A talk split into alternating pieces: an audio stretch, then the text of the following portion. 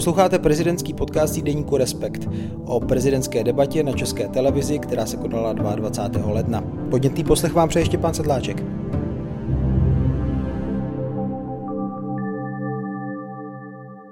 Já jsem právě teď ve spojení s kolegy Erikem Taberem, Ondřejem Kundrou a Andreou Procházkovou, kteří se dodívali na debatu České televize Duel mezi prezidentskými kandidáty Andrejem Babišem a Petrem Pavlem. Asi k tomu základnímu rámování je třeba říct, že ani organizátoři té debaty, tedy Česká televize, nečekali do poslední chvíle, že přijde Andrej Babiš. Počítal se s tím, že ta židle zůstane prázdná. On avizoval, že to pozvání nepřijme. Pojďme se odrazit od toho, jakou to vlastně dalo trochu dynamiku nebo formu té debatě, protože to ovlivnilo asi celý ten rozhovor, duel kandidátů. Já si myslím, tak jako to určilo i podobu našeho podcastu a našeho večera, protože my jsme prostě se nechystali původně natáčet, tak myslím si, že to určilo i podobu té debaty. Vůbec bych se nedivil, kdyby to byla strategie už nějakou chvíli promyšlená, to znamená dostat toho moderátora trochu do úzkých, rozhodit ho.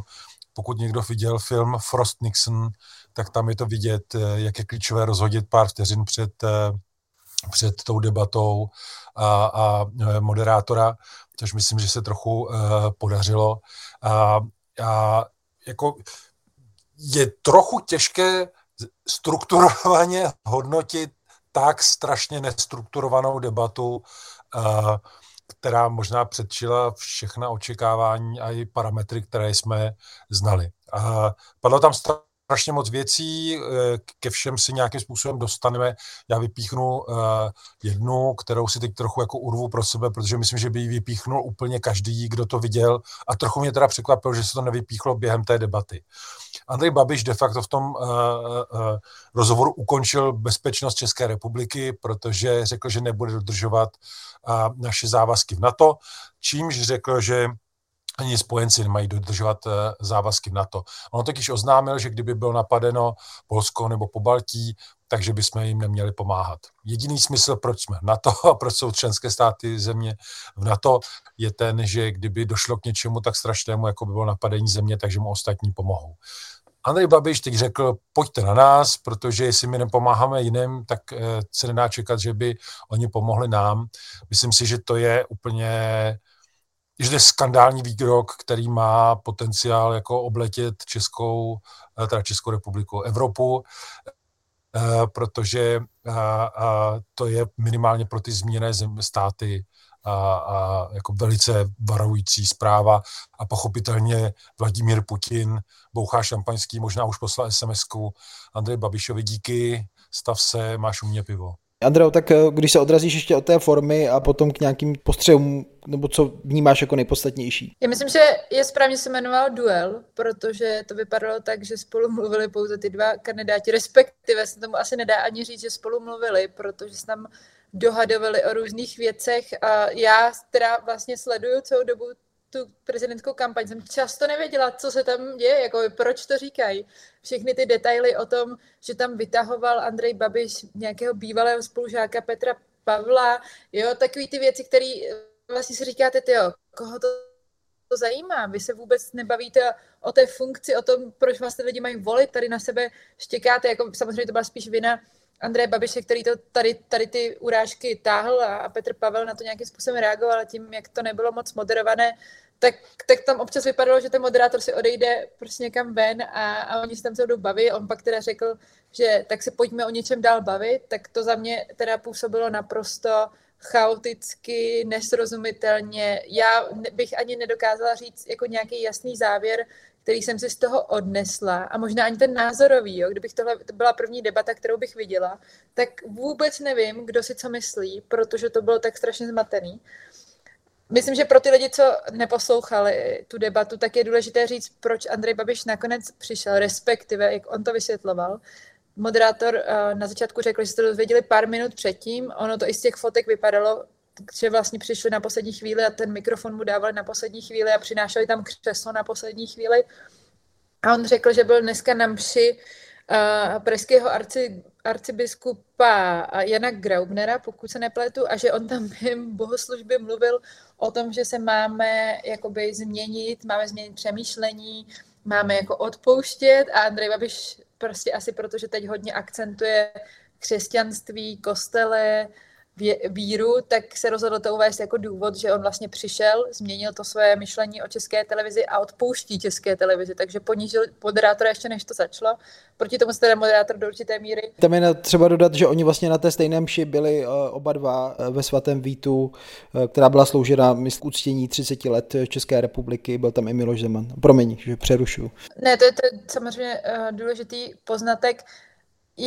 Jako hlavní věc, co jsem z toho odnesla, je to, že Andrej Babiš určitě nepřišel náhodou na poslední chvíli do té debaty, že to byl promyšlený protože možná jeho tým viděl průzkumy, které jsme teď viděli my, oni asi už vidí pár dní předtím, než my je vidíme veřejně a to, že Petr Pavel má docela solidní náskok nad Andrejem Babišem, myslím, že to se to pohybilo kolem 57% pro Petra Pavla, 42% přibližně pro Andreje Babiše, což je mnohem větší rozestup, než se odhadlo v sobotu po prvním kole, kde to vypadalo, že to bude třeba o 5, o 6 a ne, nebude to o tolik, tak do určité míry to na mě působilo tak, že jeho tým je all in, že mu to je úplně jedno, že prostě jdou riskovat, budou tlačit na pilu. A myslím, že část toho vystoupení Andreje Babiše byla hodně agresivní a spíš jako tak až odrazující, jo? Že bych vlastně řekla, že to se nemohlo líbit ani jeho voličům, ale uvidíme. Ale to, co jsem si z toho odnesla, je, že oni teď budou poslední dny před těma volbama riskovat, co to jen jde. Ondro, jak ty vnímáš tu formu a ukázalo se, že Babiš hraje all in? Přijde mi, že Andrej Babiš se pokusil oslovit skrze tuhletu debatu na České televizi část voličů Petra Pavla a nějakým způsobem oslovit ve smyslu buď je odradit od té volby, to bylo Petra Pavla, to bylo takové to negativní vymezování, kdy znovu jako zopakoval a zdůraznil, že Petr Pavel se zapletl s komunisty, že se zapletl vlastně jedině on, zatímco Babiš, který je registrovaný jako agent státní bezpečnosti, s komunisty nemá nic společného, tak to je takové to opakované kydání v uvozovkách hnoje, které má vést k tomu, aby část voličů Petra Pavla k těm volbám nepřišla. Pak tam měl linku, takže taková jako agresivní retorické vystupování ze strany Andreje Babiše, pak tam byla linka, že chvílemi se snažil být trochu jako státotvorný, když vlastně říkal, že je potřeba, aby tam byli zastoupeni ve vedení státu i voliči, kteří nejsou jako vyslyšeni, takže se zase snažil oslovat jako tu druhou skupinu, prostě co nejvíce jakoby rozkročit a něco na poslední chvíli, když mu ty průzkumy nenahrávají, tak vlastně získat. Já teda musím říct, že pro mě ta debata měla jedno hlavní téma, to je to, co už zmiňoval Erik, to je ta neochota Andreje Babiše vlastně pomoct v případě napadení jak Pobaltí, tak Polsku. A je to zajímavé, protože už dostávám jako reakce od známých nebo od některých lidí z pobaltských států, že to je skandální výrok. A je to vlastně ten výrok zajímavý i v tom ohledu, že Andrej Babiš se snažil vymezovat vůči Petru Pavlovi jako člověk, který nezavleče Česko do války. Rámoval Petra Pavla a očerňoval ho jako vojáka, generála, který naopak tu válku chce rozpoutat. Výrok, že nechce pomoct Pobaltí v případě napadení a Polsku znamená, že neočekává nebo nechce, aby se něco podobného, aby někdo přišel na pomoc nám, kdyby se nám to stalo. To znamená, že on popírá vlastně to, za co kritizuje Petra Pavla. To znamená, že vlastně de facto v případě napadení Česka on by zavlekl Česko do války, protože prostě vytváří situaci, kdy by byla malá ochota těch okolních států přijít nám na pomoc, protože sám říká, že by on sám pro ně neudělal, ale vůbec lautrnic, jak říkal Erik, tímhletím jako výrazně napomáhá Vladimíru Putinovi, takže už nejenom Miloš Zeman, ale vlastně slouhou Vladimíra Putina v České republice se stává i Andrej Babiš. Bude zajímavé sledovat, nakolik tohleto téma jako zvednou média v těch dalších dnech, protože to si myslím, že je jako vlastně jediná klíčová informace, která dneska v té debatě zazněla. Já si ti správně rozumím, Ondro, tak ty to čteš tak, že by de facto negoval smysl kolektivní obrany a Česko by bylo zraditelné, že by vlastně nemohlo počítat s pomocí těch dalších států, protože by samo jakoby deklarovalo, že ono nepřispěchá na pomoc v případě napadení. No, ta otázka zněla, co bych v případě napadení Polska nebo pobaltských států, což jsou státy Severoatlantické aliance, tak co by jako prezident udělal, jestli by vyslal na pomoc české vojáky. A ta přesná citace Andreje Babiše je určitě ne, to znamená nevyslal. Proč bychom měli mít otevřený konflikt? Já chci mír, nechci válku. Ale kdyby došlo k přímému napadení pobaltských států a Polska, tak tady máme článek 5 Severoatlantické aliance, který říká, že aliance jako celek, to znamená i Česká republika, jde pomoci napadenému státu. To není dopad jedné nějaké rakety, co se stalo třeba v minulosti na polské území, ale tohle to je věc jako napadení toho státu. Takže Andrej Babiš popřel ten článek kolektivní obrany a tím si myslím výrazně jako oslabil bezpečnost České republiky, protože když jako budoucí možný prezident říká, nikomu z vás bych nepomohl, tak jak může očekávat, že kdyby jsme byli napadení my, kdybychom se dostali do problému, kdyby nám něco hrozilo, něco se nám stalo, že by nám někdo přišel na pomoc. Proč by to dělal, když my nejsme ochotní, ani jako dopředu se solidárně chovat vůči nějakým státům, které by mohly být napadeny. Tak to si myslím, že je skutečně jako dramatické zrazení principu kolektivní obrany a vůbec popření smyslu ze strany Andreje Babiše, proč Česká republika má být v Severoatlantické alianci a zvýrazné oslabení bezpečnosti České republiky. Mně na tom přijde varovnější, že to říká i možný potenciální budoucí premiér, spíše možná než prezident z hlediska těch pravomocí, ne? Protože to není vlastně úplně pro prezidenta úkol. No 100%, protože prezident v tomhle vážně jako má takovou spíš reprezentativní, ceremoniální funkci a je to především na exekutivě. Ale já bych ještě k tomu dodala jednu věc tomu, co říkal Ondřej, protože ten výrok není závažný jenom v tom dojmu, ale symbolicky. My jsme se dali naši společnou kyní Barou Chalupkovou a ta měla super postřeh, že Andrej Babiš tady prodává vizi české společnosti a prezidentství, která jako nechce nic dělat navíc. A tady za kousek tady od nás umírají Ukrajinci a bojují za svoji zemi a Andrej Babiš tady chce a vlastně jako prodává jako správný příběh téhle země to, že my, když neuděláme nic pro nikoho, tak je to vlastně správně a je to super. A to mi přijde, že je jako taky důležitá věc, protože jestli teda Andrej Babiš mluví o tom, že chce být prezidentem všech, chce nastavovat nějaké zrcadlo, tak tohle je přesný opak. On nám ukazuje, kde je to největší dno, kam teda všichni máme podle něj jít a tímhle ještě navíc teda ohrožuje bezpečnost země, jak tady popisoval Erik i Ondřej. Ono a taky to říká bývalý premiér, to znamená, že jestli si tohle opravdu myslel i ve své funkci, tak už de facto ohrožoval tu kolektivní obranu. Já bych jako tam jenom k tomu dodal, byť to není čistě, že by to souviselo jenom s tím NATO. Tam jde o to, že jako opakovaně vidíme jako zborcení struktury myšlení a konzistentnosti promýšlení jako světa, pozice republiky a rizik, kterým jsme vystaveni, protože Andrej Babiš, to je opravdu tok jako myšlenek. Jako my jsme tam viděli tolikrát, kdy on něco řekne, pak se popře, víš, třeba se zeptá, v čem by navazoval na Miloše Zemana, kdyby byl prezident. A on řekne, udělal bych všechno jinak. A za pár vteřin začne vyjmenovávat, co by dělal stejně jako Miloš Zeman. A takhle to bylo vlastně neustále. A u té armády, tam to bylo vidět, jako, jak správně říká Ondra, a strategií Andreje Babiše v této debatě bylo primárně odradit voliče Petra Pavla. A udělal to tak jako legrační, jako vlastně v formě, což ale to legrační nemusí znamenat, že to nebude mít úspěch, v legrační formě, že on se stylizuje do role morální autority, která jako hodnotí Petra Pavla. kohokoliv, což je jako legrační. On to dělal i ve vztahu k minulosti, což je jako dvojnásob legrační, protože prostě jako spolupracovník nebo agent STB, člověk, který mohl dělat biznis, cestovat po světě a tak dále, člen KSČ, ten jako je legrační. Ale tam bylo strašně zajímavé, jak on chtěl ukázat, že vlastně Petr Pavel je spojenec Vladimíra Putina.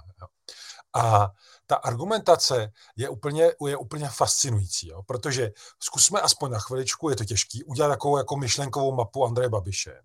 Andrej Babiš na jedné straně tvrdí, pokud bude Petr Pavel zvolen prezidentem, zavleče nás do války. Jo? Držíme tu myšlenku, chvilku ji držme, je to těžký. Jo? Pak zároveň za pár vteřin řekne, že je skandál, že Petr Pavel, když byl v NATO, a bylo nedlouho po Krymu, tak de facto nedonutil na to, aby zaútočil na Rusko a místo toho jednal s ruským generálem o nějakých dodržení základních jakoby dohod. To je přece úplně nekonzistentní, takže jako měli jsme teda už v roce 2015 nebo 16 jako bombardovat Rusko jako NATO, pak zároveň přečte, nebo nejdřív tvrdí o Pavlovi, že chtěl posílat naše vojáky bojovat proti Rusku. Teď, v tom uplynulém roce. A pak sám chce toto tvrzení doložit tím, že přečte ten tweet, který Petr Pavel napsal, a kdo má uši a mozek, což je třeba zdůraznit ten mozek, tak čte toho tweetu čte, že Petr Pavel navrhoval, jestli by se nedaly vytvořit koridory pro uprchlíky z Ukrajiny, kde by pomáhalo na to ten únik těch lidí jakoby chránit. Nic víc. Žádný jakože posíláme, aby bojovali proti Rusku. Prostě návrh, který je úplně někde jinde, než Andrej Babiš tvrdí. A tam je třeba jako jenom si prostě říct, že jako strukturovaně analyzovat Andreje Babiše prostě nejde. Nejde. To je mimo všechny kategorie lidského přemýšlení. Všimněme si jenom na podobu té debaty. On furt fňukal, že ho moderátor přerušuje, že nemá prostor a tak dále. Moderátor ho bohužel nepřerušoval tak často, jak by měl. Ta debata to bylo tolik slov Andreje Babiše, kdyby jsme podle mě, bude fakt jako dobrý, kdyby to někdo potom zkusil spočítat, jaký ten rozdíl toho prostoru byl, ale stejně Andrej Babiš říká, že se mu ubližuje a říká, že i tato debata dokázala, jak je zlá na něj Česká televize a přitom mu Ježíš na začátku řekl, vlastně poradil, aby on do té debaty šel a té České televizi odpustil. A já musím říct, že se dostáváme do stádia, že jestli ten člověk bude prezidentem nebo premiérem ještě někdy této země, tak už nejsme, ne demokratická, ale nejsme jako normální země. Přeci bez ohledu na to, jako kam se řadíme názorově, politicky, ideově, přeci nemůže mluvit do budoucnosti té země člověk, který jako neudrží jednu myšlenku, lže neustále, manipuluje. Přeci na tom nejsme tak špatně. Ta země je jako úspěšná, hezká, tak by se mohli být trochu sebevědomí. Jak to mám ještě jednu věc. A pro mě bylo teda fascinující, že někdy můžu docela s láskou vzpomínat na minulou prezidentskou volbu a debaty Miloše Zemana a Jiřího Drahoše v tom, že aspoň jako ty věty dávaly smysl. Jo? Neříkám, že tam nebyly žádné fauly, ale to, že jsem věděla, o čem ta diskuze jako je, a že se někdo přesně takhle pořád nerozporoval. To stejné, když najednou říká Petru Pavlovi, že byl zapisovatel a pak se ho ptá, proč nezastavil válku na Ukrajině. To jsou prostě jako věci, které si říkáte, dobře, tak si vyber jednu teorii, aspoň když už lžeš. A jdi touhle teorií, ať aspoň nemátež jako ty lidi, kteří teda možná těch fakt nechtějí volit. A pro mě je teda důležitý to, že on je tak strašně nekompetentní v tom, co říká, že si jako bývalý premiér plete veškerý organizace, říká vlastně, mluví o nějakých jménech, který tam tak jako nějak nadhazuje. To je teda pro mě i jako vizitka toho, že možná v těch debatách do sněmovny, kdy se ANO ucházelo o to, že chce být ve vládě, tak jsme tohle neviděli takhle. On je tady sám, musí mluvit komplexně o strašně moc tématech. Často se to ani netočí okolo těch ekonomických věcí, kde on tam má pár naučených frází a působí to teda jako vlastně úplně šílená zpráva o tom, že nás tady ten člověk nějakou dobu vedl jako premiér a už od roku 2013 seděl ve vládě. Vlastně bych chtěla trochu vidět ty jednání, které on vedl na té mezinárodní úrovni potom, kdy takhle se není schopen udržet cokoliv a pořád kouká do těch papírů, které mu očividně v ničem nepomáhají. Pro mě to teda jako bylo trochu traumatické to celé sledovat upřímně. Tak upřímně pamatujeme si, jaký byl Andrej Babiš premiér a některé ty věci. Já jsem třeba měl možnost ho trochu sledovat na té úrovni Evropské unie, když jezdil na summity a vlastně některé ty věci se projevovaly i tam, že prostě zopakoval to, co zrovna slyšel a občas to byl chaos. Ondro, máš k tomu něco? No akorát, že jako se to posunuje, že jo, a posunuje se to směrem jako dolů k tomu dnu, protože jednak Andrej Babiš v těch posledních 2-3 týdnech těmi billboardy, které vyvěsil, kterými obvinuje Petra Pavla, že chce zavlézt Česko do války a obvinuje vlastně všechny vojáky, nejenom Petra Pavla. On říká, že vojáci, armáda, to znamená organizace, která v téhleté zemi má 70% podporu občanů, což je hodně vysoká podpora, takže tihleti všichni lidé chtějí způsobit válku, tak tím jako zvyšuje dramaticky agresivitu, napětí v té společnosti, rozkol, nějakou nesnášenlivost a přilévá do tohohletoho ohně olej i těmi dalšími výroky, kdy různě jako očerňuje Petra Pavla, vymýšlí si lže. Takže buď se jako ukazuje, že Andrej Babiš v sobě potlačoval to, že je psychopat. To se trochu mohlo jako projevovat, když byl premiér, ale ne úplně. A teď se to tedy vyjevilo úplně, když odkryl všechny karty, protože hraje jako o hodně. Buď se stane prezidentem, anebo ne. A to může být jako postupný, být pomalý jako zánik jeho moci v nějaké střednědobé jako trajektorii. Takže buď je skutečně jako psychopat, jako byl pan, nebo jako je pan Matovič na Slovensku. A nebo je to člověk, který prostě semele 5. přes 9. a touhletou jako nestrukturovaností, nekonzistencí doufá a snaží se vlastně oslovit nějak jako úplně všechny. A i když si ty věci jako vzájemně odporují, není tam nějaká vnitřní logika, nemá to hlavu a patu, tak doufá, že lidé, kteří nesledují politiku hlouběji, a těch je v téhleté zemi hodně, kteří se v ní nějak jako neorientují, nevyznají, takže v nich uvízne nějaká půlvěta, 2 slovíčka, jako cokoliv, co si jednu věc, emoci, věm z té debaty zapamatují, i když všechny ty další věci jdou třeba proti tomu, tak oni si z toho odnesou právě tu jednu věc a každý jeden hlas se v těch volbách může počítat. My vidíme ty průzkumy, ve kterých zatím v těch 2 jako má navrch Petr Pavel mezi prvním a druhým kolem, ale myslím si, že ten souboj bude jako daleko těsnější, a že Andrej Babiš se snaží prostě pochytat úplně všechny rybičky v rybníce, jako když velryba chytá plankton, tak prostě otevře svoji obří tlamu a doufá, že v té tlamě uvíznou úplně všichni, že nikdo neunikne. Tak takhle mně přijde, že jako postupuje Andrej Babiš. To mi přijde, že ten žánr televizních debat, které sledují v případě České televize řádově miliony lidí, je specifický. Asi těžko říct, že Andrej Babiš takhle vystupuje i na politických jednáních, že on ví, že prostě potřebuje ta připravená sdělení pro cílové skupiny tam říct a zamrkat tam, kam potřebuje, protože to je jeho jediná šance i s ohledem na ty průzkumy zkusit oslovit všechny ty skupiny. A to, že to jako celek nebude vyznívat vlastně srozumitelně, je asi z jeho pohledu pro část voličů není problém. Tam je jako klíč, že jeho strategie je, že vlastně všechno je dovoleno. To já myslím, že na tom je ten největší problém, že tam vlastně není nějaká jakoby hodnotová konzistentnost. To znamená, on když bude mít pocit, že bude vydělávat mu tohle, tak on udělá tohle, a když tam je to, tak půjde zase tam prostě. Jako tam je vidět, že jako právě to riziko, vzpomeňme na to, že on teď se jako tváří, že jsme tedy měli v roce 2015 zaútočit teda asi na Rusko, nebo jak to myslel, ale vzpomeňme si, jako, že on vlastně ve všech těch výrocích téměř, které měl, ať už to byl ministr nebo premiér, tak říká, že sankce na Rusko nemají smysl. A dodejme ještě jedny, tady budu teď přesně citovat. Zastavení vývozu a ekonomické výhrušky vůči Rusku nic neřeší. Nemyslím, že když vyloučíme Rusy z Temelína, pan Putin se stáhne z Krymu. To jsou slova Putina, to jsou slova Andreje Babiše.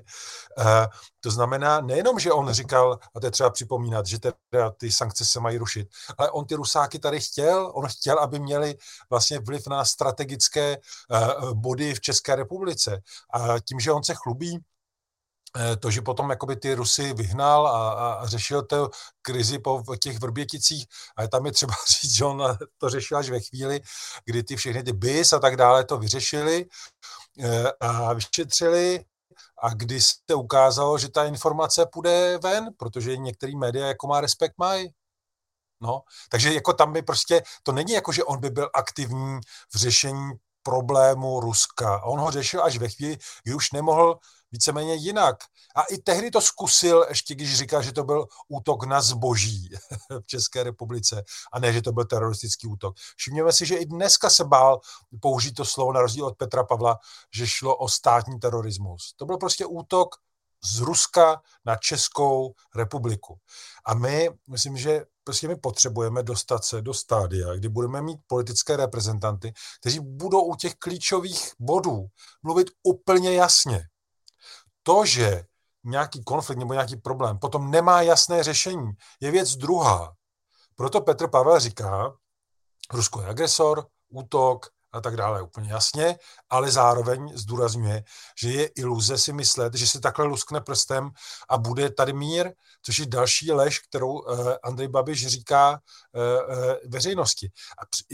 A myslím si, že je nutné se dostat do nějakého už stádia jako vývoje, kde my začneme ty lži nějakým způsobem trestat, teď myslím trestat v té politické rovině. To znamená, že se tady nebudou vyhrávat volby na základě manipulace, protože jestli to teď Andrej Babišovi projde, tak jak nerad předvídám, tak říkám jako vizionářsky, že ta země se propadne do totálního chaosu v budoucnu, protože bude to znamenat, že jako lžete, jak chcete, to je jediná cesta k vítězství.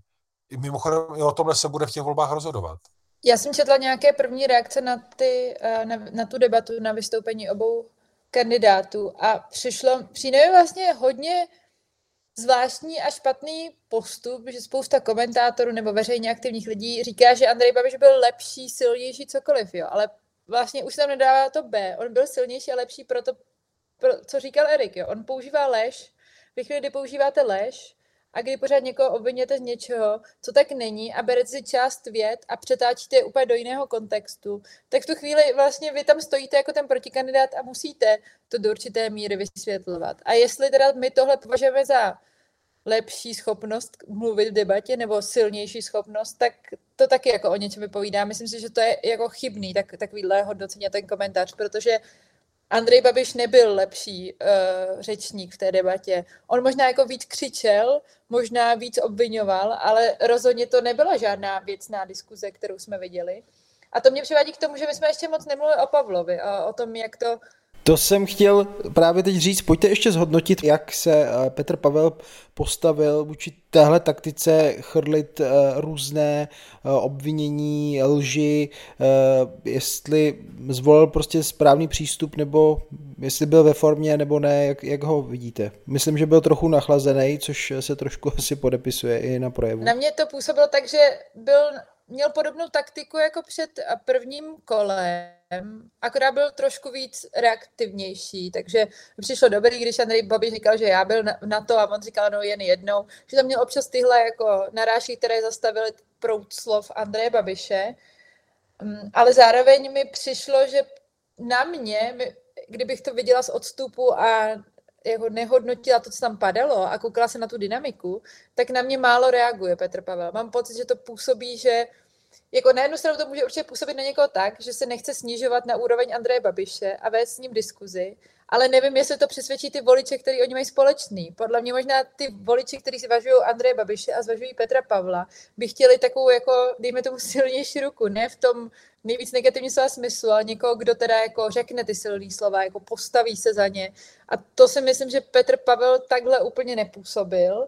A zároveň druhá věc, co mi přijde, že je trochu nešťastný, že se nechává postavit Andrejem Babišem do té pozice kandidáta pro vládních stran. Ne tím, že on samozřejmě vyvrací správně, že podpora neznamená, že jste něčí kandidát, a používá tam ten argument, který my jsme použili v rozhodu proti Karlu Havlíčkovi, že je Andreje Babiše podpořil KSČM, přísaha Miloš Zeman, tak jestli on je kandidát třeba komunistické strany.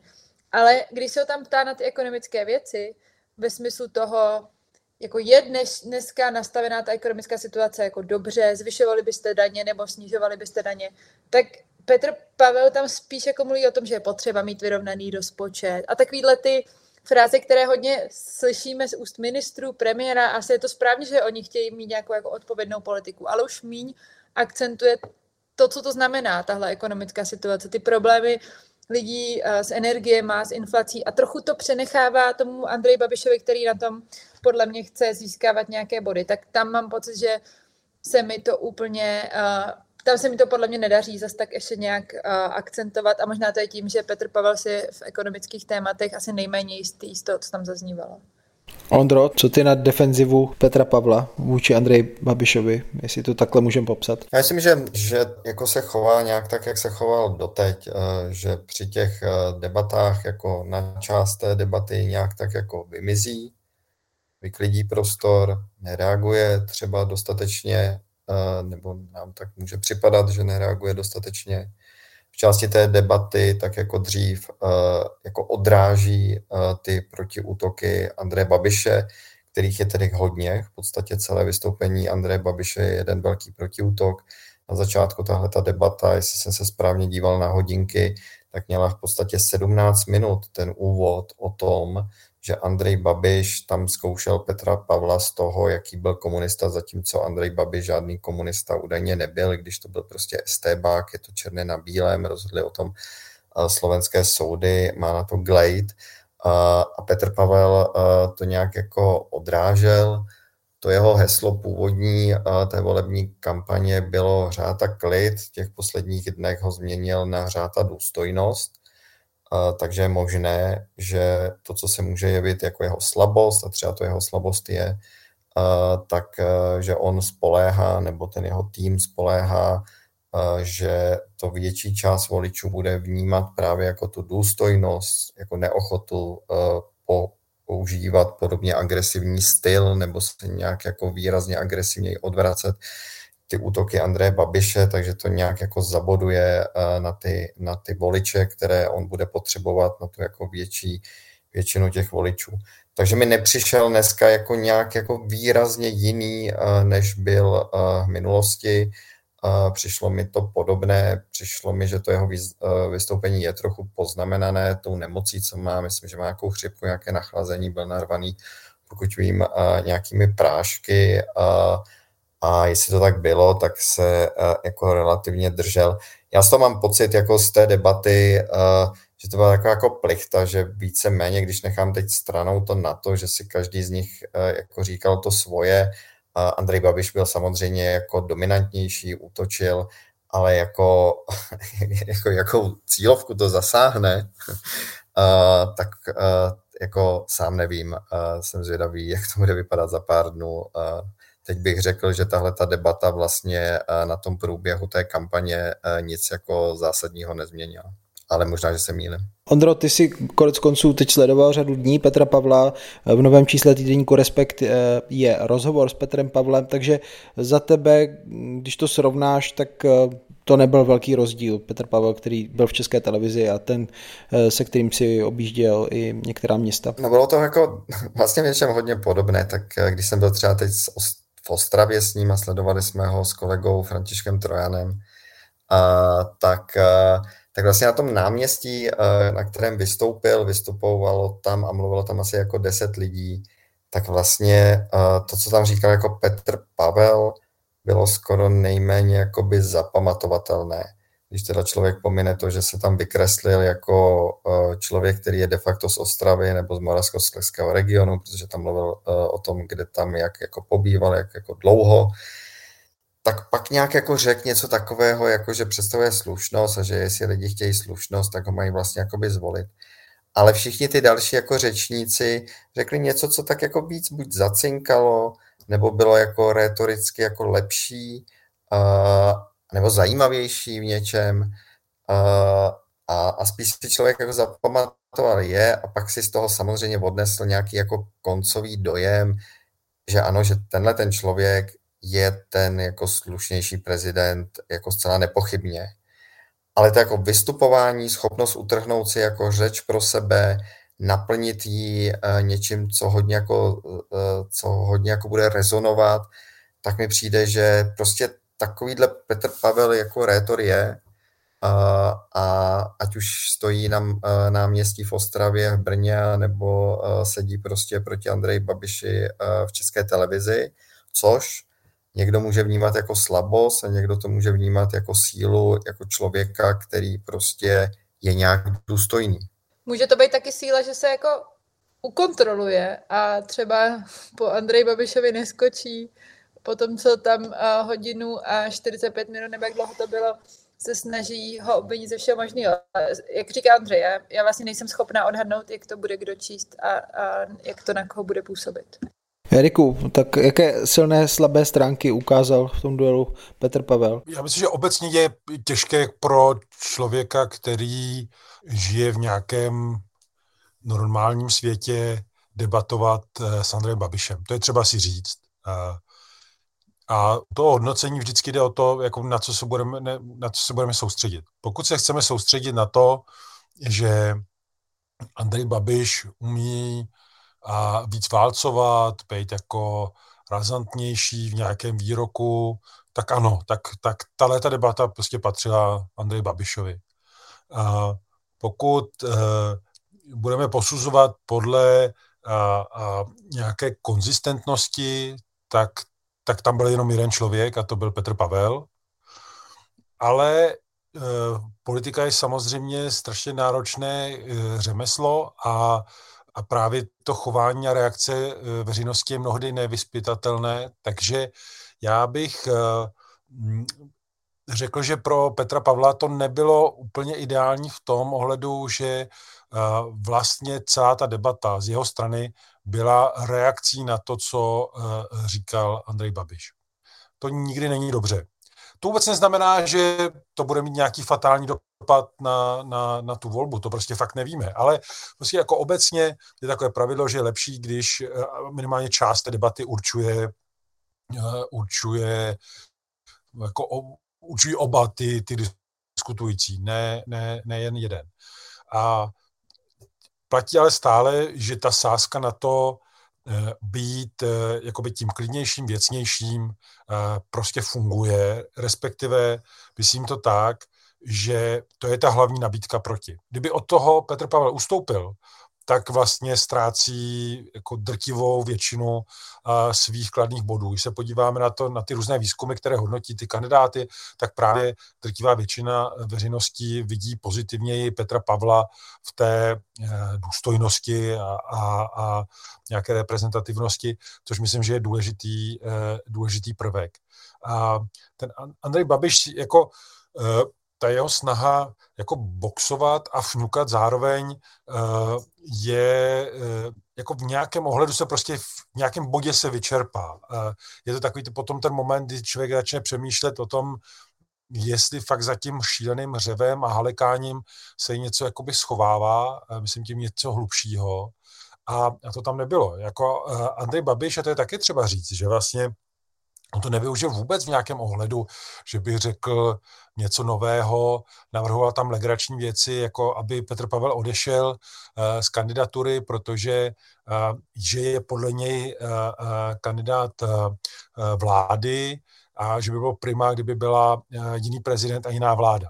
Tak dejme stranou to, že Petr Pavel není kandidát vlády, je to na rozdíl od Andreje Babiše občanský kandidát, tak ale kdyby to teď Petr Pavel udělal, a za ty 3 roky by vyhrálo ANO, volby, odstoupil by Andrej Babiš z pozice prezidenta? No samozřejmě, že ne. A my nejsme jako za bolševika, kdy bylo pravidlo, že jednu funkci bude zastávat Čech a druhý Slovák. Prostě jako tohleto dělení, umělé dělení moci není. Prostě veřejnost si vybírá, koho chce za hlavu státu. A Andrej Babiš, už to tady padlo, možná dnes oslovil nějaké stoupence z krajů SPD a víc dál do nějakého extrému, což mimochodem proto je třeba číst i to, že Andrej Babiš naznačil, že vůbec netuší, že by tady byli nějaký extremisté v České republice, a dokonce řekl, že si nemůže vzpomenout, jestli někdy v životě četl zprávu BIS nebo vůbec tajných služeb o extremismu v České republice. Podotkněme, že jestli ne, tak tam nemá co dělat, to je jeho práce. To je jeho práce. Já se omlouvám za to. Já tu práci dělám prostě kolik? 26 let. Já jsem viděl kde co, ale u toho Andreje Babiše se furt nedá najít ten moment, kdy už jako to bude už dost, protože to jako opravdu to říkám, že Andrea správně v některých aspektech to je prostě horší nebo nepředstavitelnější, než to, co předváděl Miloš Zeman. A to jsme si mysleli, že to je to dno, ale myslím, že asi budeme svědky ještě horších a horších výstupů. No rozhodně nikdy Miloš Zeman neřekl, že by nerespektoval spojenecké závazky. To teda mám pocit, že je jako výrok, který nezazněl po roce 89.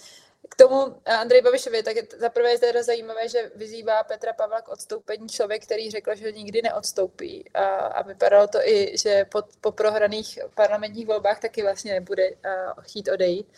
A druhá věc mi ještě napadla Petru Pavlovi. Podle mě je možná chyba kampaně Petra Pavla to, že Andrej Babiš opakuje pořád dokola ty samé obvinění a ty samé výroky.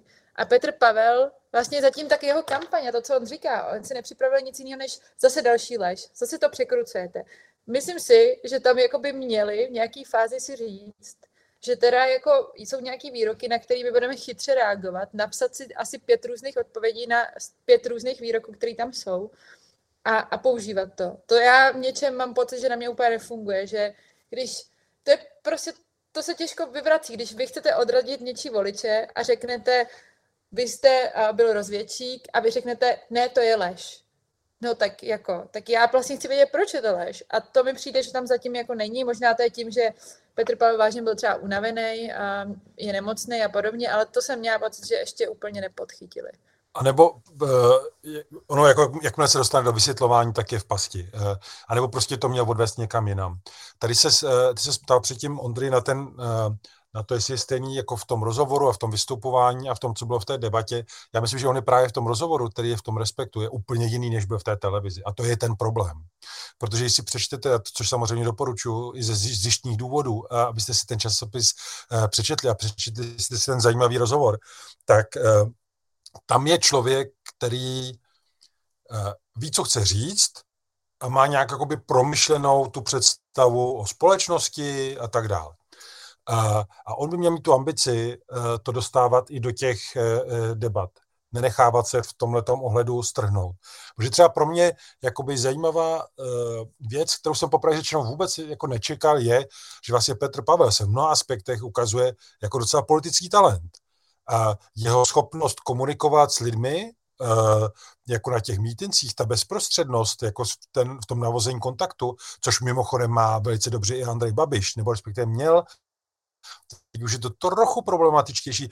Zkuste si všimnout, jak dneska se skoro vůbec nedívá do očí těm lidem, se kterými se zdraví, se kterými jako prohodí tu kus řeči, myslím teď na těch mítincích a kolem a tak dále. Ale prostě jinak to jakoby to umí. A i právě v tom, když se bavil s Ondrou a s Frantou, tak tam je vidět uvědomění si, co má říkat, jak má jakoby vysvětlovat tu svoji strategii. A takže on to jako evidentně umí, jenom v těch debatách to trochu tlumí, ale řekl bych, že dneska na něm bylo vidět hodně, teda, že ta chřipka nebo co to je, mu dává zabrat, bylo to poznat na jeho hlase a na dýchání a myslím si, že evidentně se snaží trochu být ještě uměřenější než normálně, takže myslím si, že pro něj bude důležité, aby se dal co nejdřív dohromady, protože teď ho budou vlastně čekat úplně ty stěžejní debaty a bude mít jednu za druhou. Čekají je minimálně 3 debaty tenhle týden, že jo? Možná i víc, podle toho, kam se rozhodne Andrej Babiš také jít. Můžeme postupně shrnovat. Ono, když se podíváme na ty poslední 2 průzkumy, co byly zveřejněny, tak ten náskok Petra Pavla je poměrně značný a vypadá to, že Andrej Babiš nemá už tak moc kde brát. Tak ve světle těch průzkumů, o co se ještě teď za vás hraje? Myslíte, že z pohledu třeba i voličů Petra Pavla vlastně si můžou říkat, no podívejte, to už je vlastně vyhraná bitva za Petra Pavla? Já myslím, že se hraje o to, kdo vyhraje prezidentské volby. a že se o to bude hrát vlastně až do poslední jako minuty, než se zavřou ty volební místnosti. Ty zmiňuješ ty 2 průzkumy, tak jako ve obou 2 jako vítězí nějakým výraznějším rozdílem než procento větším tedy Petr Pavel, ale prostě my nevíme, jaká bude volební účast. Nevíme, co ještě vytáhne Andrej Babiš, nevíme, jakou hnusárnu si dá prostě na billboardy, jako co ještě vrhne na Petra Pavla, kolik voličů se vlastně nechá odradit, kolik kam jako přeběhne, kolik jich změní názor na poslední chvíli. To si myslím, že na to všechno jako míří prostě Andrej Babiš, snaží se část z nich odradit, část z nich jako strhnout na svoji stranu. Já bych typoval, že to bude daleko víc těsnější, než ty průzkumy vlastně teď jako ukazují a že to bude jako do poslední chvíle vlastně hrozně jako napínavé. Typoval bych třeba, že se to bude lišit jako o 2%, a o to jde, no, tak jako oba 2 bojují, jak můžou. Jeden bojuje, že kydá hnoj a druhý opakuje, že představuje důstojnost. Tak jako uvidíme, kdo osloví tu o trošku větší část. Já jsem chtěla říct, že se hraje o volební účast. Teda to si myslím, že je nejzásadnější. Že když jsem koukala na ty průzkumy, tak ty potenciály tam nejsou zas tak jako velký u obou kandidátů. Oni jsou vlastně na svých, jde jenom o to, jestli se nestratí ty voliči, který by chtěli přijít, ale nakonec nepřijdou. A ta sobotní tiskovka Andreje Babiše tohohle týdne nám vlastně může ukázat, že to asi bude ještě horší, že oni jsou schopní vytáhnout spoustu věcí, včetně toho, že po 4 dnech toho, kdy dostali dopis, nebo po 3 dnech, ve čtvrtek dostali dopis s nábojnicí, jak tvrdí, otevřeli to v sobotu, nebo tak nějak to bylo, a Andrej Babiš vystoupí na tiskové konferenci s tím, že se bojí o svůj život a život své rodiny, ale zároveň už se nezajímá o to, že většina těch kandidátů na prezidenta dostávala podobné věci. Myslím, že velmi chytrá teda byla reakce Danuše Nerudové, která vytáhla výhružný dopis, který dostala jeden z nich a zveřejnila to na sociální síti obratem. Tak to jsou věci, kdy najednou jako hrajete úplně se vším. Vy mluvíte o tom, že jste ohrožený na životě, protože chcete vlastně pomáhat jenom lidem. Vy mluvíte o tom, že někdo chce zatáhnout Česko do války, ačkoliv to vůbec není pravda. Přirovnáváte Petra Pavla k Vladimíru Putinovi. Jsem zvědavá, co přijde příští, respektive tento týden, protože vyjdeme v pondělí. Tak to si myslím, že taky bude důležité. A my jsme měli teď debatu prezidentským volbám a Martin Voňka, bývalý strateg Karla Schwarzenberga, respektive jeho kampaně prezidentské, tak říkal, že nejhorší, co se vám může stát, je, že nějakou tuhle bombu, která má odradit voliče, zveřejníte ve čtvrtek nebo v pátek těsně před těma volbama, protože s tím už nikdo nic nenadělá. A vlastně bych se i vsadila, že něco takového pravděpodobně ze strany kampaně Andreje Babiše nebo aspoň okolo něj nějak přijde. Těm výzkumům tam je třeba říct, že vždycky ty výzkumy jakoby zachycují, co si myslí lidé v tu chvíli. To znamená, my nevíme, jak budou reagovat nebo jak reagovali na nějakou událost. Ještě k tomu, co říkala Andrea, pan Moňka tam zároveň také zmiňoval, že aby zafungovalo něco takhle těsně před volbami, tak to už musí být nějakým způsobem předtím nakousnuté. To znamená, on tam zmiňoval tehdy tu kauzu Karla Schwarzenberga, a to byl třeba ten inzerát v Besku s těma sudeťákama a tak dále. Jenže on zdůrazňoval, to nejdůležitější se stalo jako x dní předtím, kdy měl ten Karel Schwarzenberg ten nešťastný výrok, se kterým se dalo pracovat. Ten moment tady zatím není u Petra Pavla, to znamená, že by tam byl nějaký moment, na kterém oni by mohli pracovat, ale určitě něco zkusí. Zároveň je vidět na tom, jak Andrej Babiš vystupuje a jak se snaží měnit ty různé přístupy a strategie, je, že oni to zatím neumí. Že zatím neví, jak to uchopit. Což vůbec neznamená, že s něčím jako nepřijdou, že tam nějaký moment nastane, ale zatím je to mnohem větší chaos, než jakého jsme byli kdy v minulosti v kampaních Andreje Babiše nebo hnutí ANO svědky, což je podle mě taky důležitý moment. My jsme tady rozebírali jako z různých úhlů tu dnešní debatu. A jenom třeba, jako když se tady bavíme, tak mě chodí pořád jako zprávy nebo koukám od lidí z různých koutů a tak dále. Ty byli tak šokováni tím způsobem komunikace Andreje Babiše, že to znova může být nějaký moment, který mu spíš ubírá, než přidává. Protože vlastně tak trochu on má ty naštvané voliče už teď. On by musel naopak zkusit buď to odradit, jak jsme tady říkali, voliče Petra Pavla, ale myslím si, že to dneska nebyl ten způsob, nebo že se mu jakoby nepovedl, anebo by musel oslovit jako pozitivně voliče Petra Pavla, aby volili jeho. No a to vůbec teda dneska myslím, že nezaznělo, protože to směřovalo úplně opačným směrem. Takže z tohohle hlediska sice bychom mohli říct, že na decibely vyhrál Andrej Babiš, ale jinak tam zůstává obrovská neznámá v tom, komu to pomůže a jak pomůže. A řekl bych, že dnešní debata Andreje Babiše neposunula blíž tomu vítězství. Takže i z tohohle hlediska bych očekával, že si bude něco hodně schovávat na ty další dny, ať už přímo do debat, anebo že něco špinavého za něj udělají jeho kolegové. A poslední věc a víceméně poslední reklama na náš časopis, jako myslím si, že ta debata rozhodla o jediném vítězi dnešního dne a to je náš kreslíř Pavel Reisenauer. Protože ať se naši posluchači podívají na naši titulní stránku a na tu kresbu a tam je všecko. Mě vlastně ještě, jestli můžu, jednu věc, co mě teď napadla, že vlastně je zajímavé, jak Andrej Babiš a ten jeho tým jako často mění to, jak Andrej Babiš vlastně vystupuje a chce působit. Jo. Protože na začátku, když teda řekl, že do toho jde minulý podzim, tak vystoupil vlastně jako jaký dědoušek nebo tatíček a bylo to vidět i na těch jeho billboardech, že vlastně je takový jako hodňoučký a vlastně baví se s každým, i s náma se třeba pár hodin bavil, pak to zase rychle přešlo, ale prostě byl taky jako konsenzuální. Pak je tady ta pověstná tiskovka, kdy teda těsně prohrál to první kolo nad Petrem Pavlem a spustil prostě, že Petr Pavel je hrozný komunista, že je v podstatě jako Putin a už to jelo. A prostě úplná zloba, zlo šlo z Andreje Babiše. Takže totální proměna toho, jak chce vlastně vystupovat a působit. Na to Tinde Barta, jeho klíčová postava v kampani, člověk, s kterým počítá jako na kancléře, tak říká v rozhovoru pro Deník N, že vlastně to neměl tak neříkat na té tiskovce, že se jako utrhnul, protože ho prostě něco předtím jako rozčílilo a že to takhle jako neměli připravené.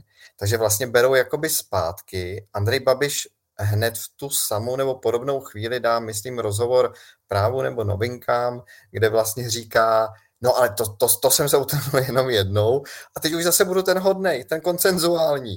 Dobrý, tak si to člověk tak nějak jako zapamatuje, teď zase je ten konsenzuální, tam to bylo asi jenom jako, že fakt mu ujeli nervy.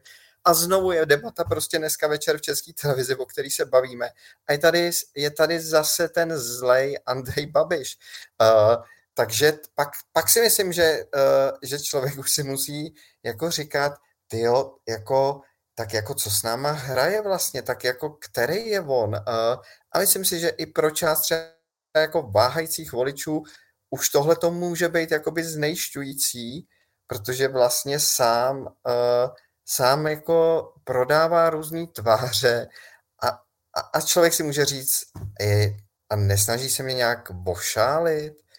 A to mi zatím přijde vlastně jako hodně zajímavý na tom, jak vystupuje v těch posledních dnech a týdnech. Já bych tomu dal jenom takovou drobnou tečku. Já když to skončilo, tak jsem přepnul televizi a tam byl, jak jim hodil do stroje a legendární postava psychiatra Chocholouška. Já myslím, že to mělo jít po sobě, tyhle ty dva pořady, protože to jako dokonale navazuje. Myslím, že to není poslední předvolební podcast, kde se potkáváme. Já moc krát děkuju Eriku Taberimu, Ondřeji Kundrovi a Andreji Procházkové za to, že si udělali čas takhle pozdě večer a probrali prezidentskou debatu. Pro čtenáře všechno. My taky děkujeme, ahoj.